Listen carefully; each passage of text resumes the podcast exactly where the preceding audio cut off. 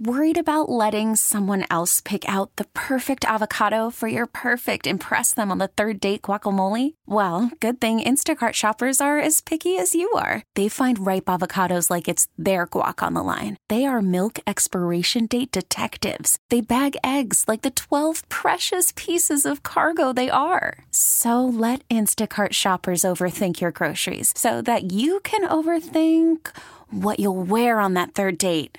Download the Instacart app to get free delivery on your first three orders while supplies last. Minimum $10 per order, additional term supply.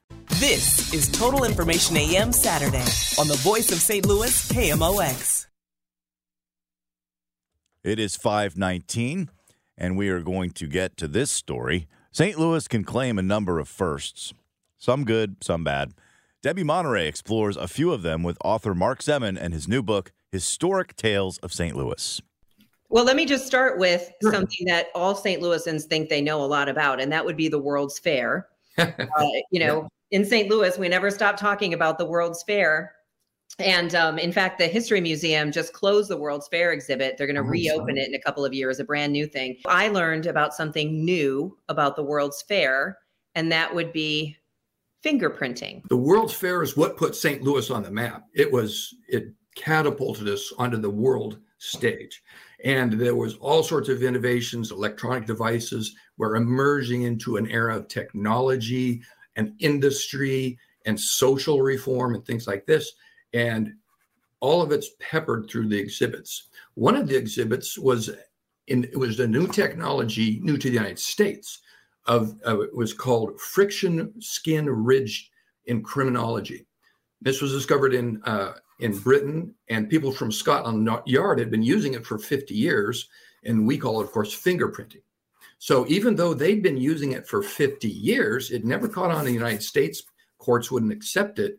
And it was even written in a book, uh, uh, Mark Twain wrote about it 30 or 40 years earlier. Wow. So it came here during the World's Fair, and just by coincidence, uh, one of the uh, Scotland Yard detectives who was adept at using this skill was watching uh, Queen Victoria's crown jewels. And in the uh, Ridgley Hill uh, Hall over at WashU, during this time, he decided to share his knowledge. And so it was put on at the World's Fair. And then the St. Louis Municipal Police Department said, wow, we're going to put this through its paces. They, I'm sure, did thousands of tests. And they were the first police station in the United States to actually employ this technique. And of course, it was accepted in all the courts. And from there, the whole nation adopted it. Well, it's amazing that they'd been using it for 50 years in at Scotland Yard and the United mm-hmm. States never adopted it. No, and fingerprinting was one in a series of social evolutions at the time that tried to really achieve, a, for the first time, systems of justice and equality. So it was quite a quite an innovation for the time. Yeah, so St. Louis Metropolitan Police Department, the first in the Absolutely. nation to use it. I saw this picture not in your book, but I saw it at the Campbell House Museum and it was so it just really struck me and I had to ask Andy Hahn at the Campbell House Museum, "What is this picture?" And then it was in your book so I got to read more about it and that would be Black Tuesday. The nature of this claim to fame of having the wor- the United States worst air pollution stems from the fact that the St. Louis was an industrial capital they used to say you measure a city's industrial strength by the number of smokestacks. Well, this city was was covered with smokestacks. Smokestacks, coal-driven factories operated mills, presses, all sorts of engines, generated electricity. So they were everywhere. They were burned in locomotives, factories, and in people's homes. So when you have that kind of a concentration, it develops this incredible amount of soot. So if you can go back to that photo for just a second, this picture is taking like at two o'clock. At, this is high noon. This is this is the middle of the day. Yeah, you can just see the sun over the top of the building. That's, that's, that's not the moon. That's the sun. and so when I first saw this, I said, "Is this taken at dusk or what is it?" No, I read it. That's taken. I think it's two o'clock in the afternoon, and the point being that the type of coal that they used, uh, because of the cost efficiency, was Southern Illinois soft coal because it's cheaper than the bituminous, the harder coal, and anthracite coal. And the proximity to the source is closer. So we're burning tons and tons of this really cheap polluted coal. It was so thick, like a fog, that everybody in the entire city is breathing this in. And so the city said all these respiratory infections started coming, and they said, "Boy, we've got to appoint a health commissioner to this cause." So they did. One of the things people complained about the, a lot in St. Louis City was just the open sewage because it would go into all the lakes and rivers. So they developed a sewer system. And why were people having dinner in the sewer? Well, that's yeah. The backdrop to all that, as you say, is before sewer systems. Sewers are an integral part of any city. But there was a time when there were absolutely no sewers. The uh, Mill Creek and uh, and other major rivers through town were just open sewers. You'd throw anything you had into them. If you had a broken chair, throw it in the river. You build up a tannery or a factory, just throw, you, would skin a cattle and just dump everything and it just carried it away magically. It's gone, right? And so uh, the real first part incident that became quite a problem with that was the cholera epidemic. And literally 10% of the city's population died of cholera because they had Chouteau's Pond was put up. So they built these. And uh, imagine taxpayers in this day paying millions and millions of dollars in tax. And they said, well, this is this is very costly. But they put it through, and uh, Mayor Keel at the time, it was Mayor Keel, was so enthralled with this project that he offered to when he was celebrating the inauguration of this sewer in Mill Creek, he sold tickets. What a great idea! sold tickets to have a high ticket uh, dinner in the sewer. So before it was opened, obviously, right. it is lavishly decked out.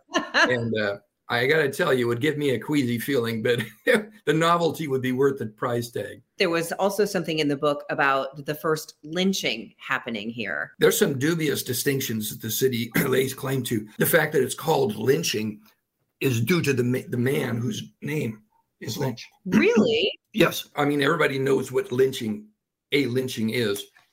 Now, the person, the first person to be lynched was in 1836. It was a, a, a, mixed race man who was arrested for a crime. His name was Francis McIntosh, and so he was taken to his cell. During this process, he gets in some struggle and kills a police officer. And then they put him in jail. Well, at, at that point, a group of men just invited themselves into his cell and dragged him to North 7th and Chestnut Street they tied him to a tree and lit him on fire. Obviously, no trial or anything. Now, the person that that uh, instigated this situation, his name was Bernard Lynch, and he was a slave trader, an Irish slave t- trader. And wow. so he got the people organized, and he said he's mixed race. He's not entitled to justice. And so they took care of business. And that's a so, terrible claim to fame that for the rest of eternity. It's, it's a blight.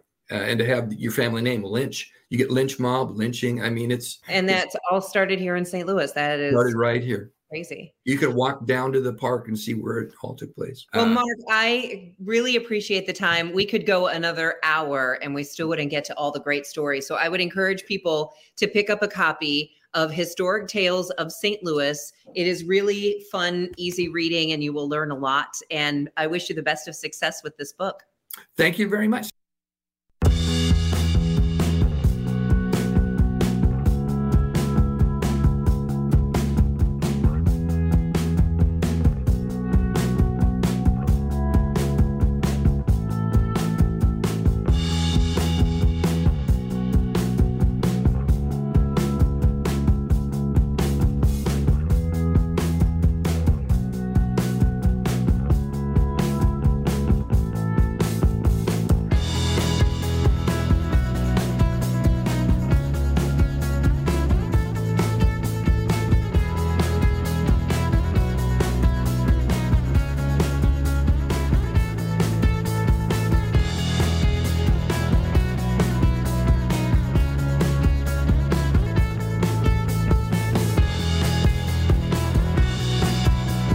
Really need new phones. T-Mobile will cover the cost of four amazing new iPhone 15s, and each line is only $25 a month. New iPhone 15s?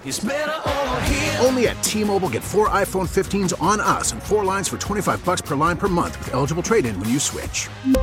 Minimum of four lines for $25 per line per month with auto pay discount using debit or bank account. $5 more per line without auto pay, plus taxes and fees. Phone fee at 24 monthly bill credits for all well qualified customers. Contact us before canceling account to continue bill credits or credit stop and balance on required finance agreement due. $35 per line connection charge apply. Ctmobile.com. Oh, oh, oh, O'Reilly. Protect your vehicle's engine with a full synthetic oil change and save with Mobil One at O'Reilly Auto Parts. Purchase five quarts of Mobil One full synthetic motor oil and receive a $10 O'Reilly gift card after rebate. See store for details. With your Mobil One purchase, you'll also receive two times points during O Rewards Bonus Points Month at O'Reilly Auto Parts. Oh, oh, oh, O'Reilly. Auto Parts. Hey, Rob Bradford here. I have set out on a mission with my good friends at FanDuel to prove what I have known for some time baseball isn't boring. Now I have a daily podcast to prove it with some of the most notable people in the baseball world, screaming baseball isn't boring from the mountaintops or at least agreeing to come on our show. Players, managers, GMs, and yes, even the commissioner of baseball, Rob Manfred. It has been a constant wave of baseball's most powerful voices. So join the revolution, subscribe, and soak in Baseball Isn't Boring. Listen on your Audacy app or wherever you get your podcast. You'll be glad you did.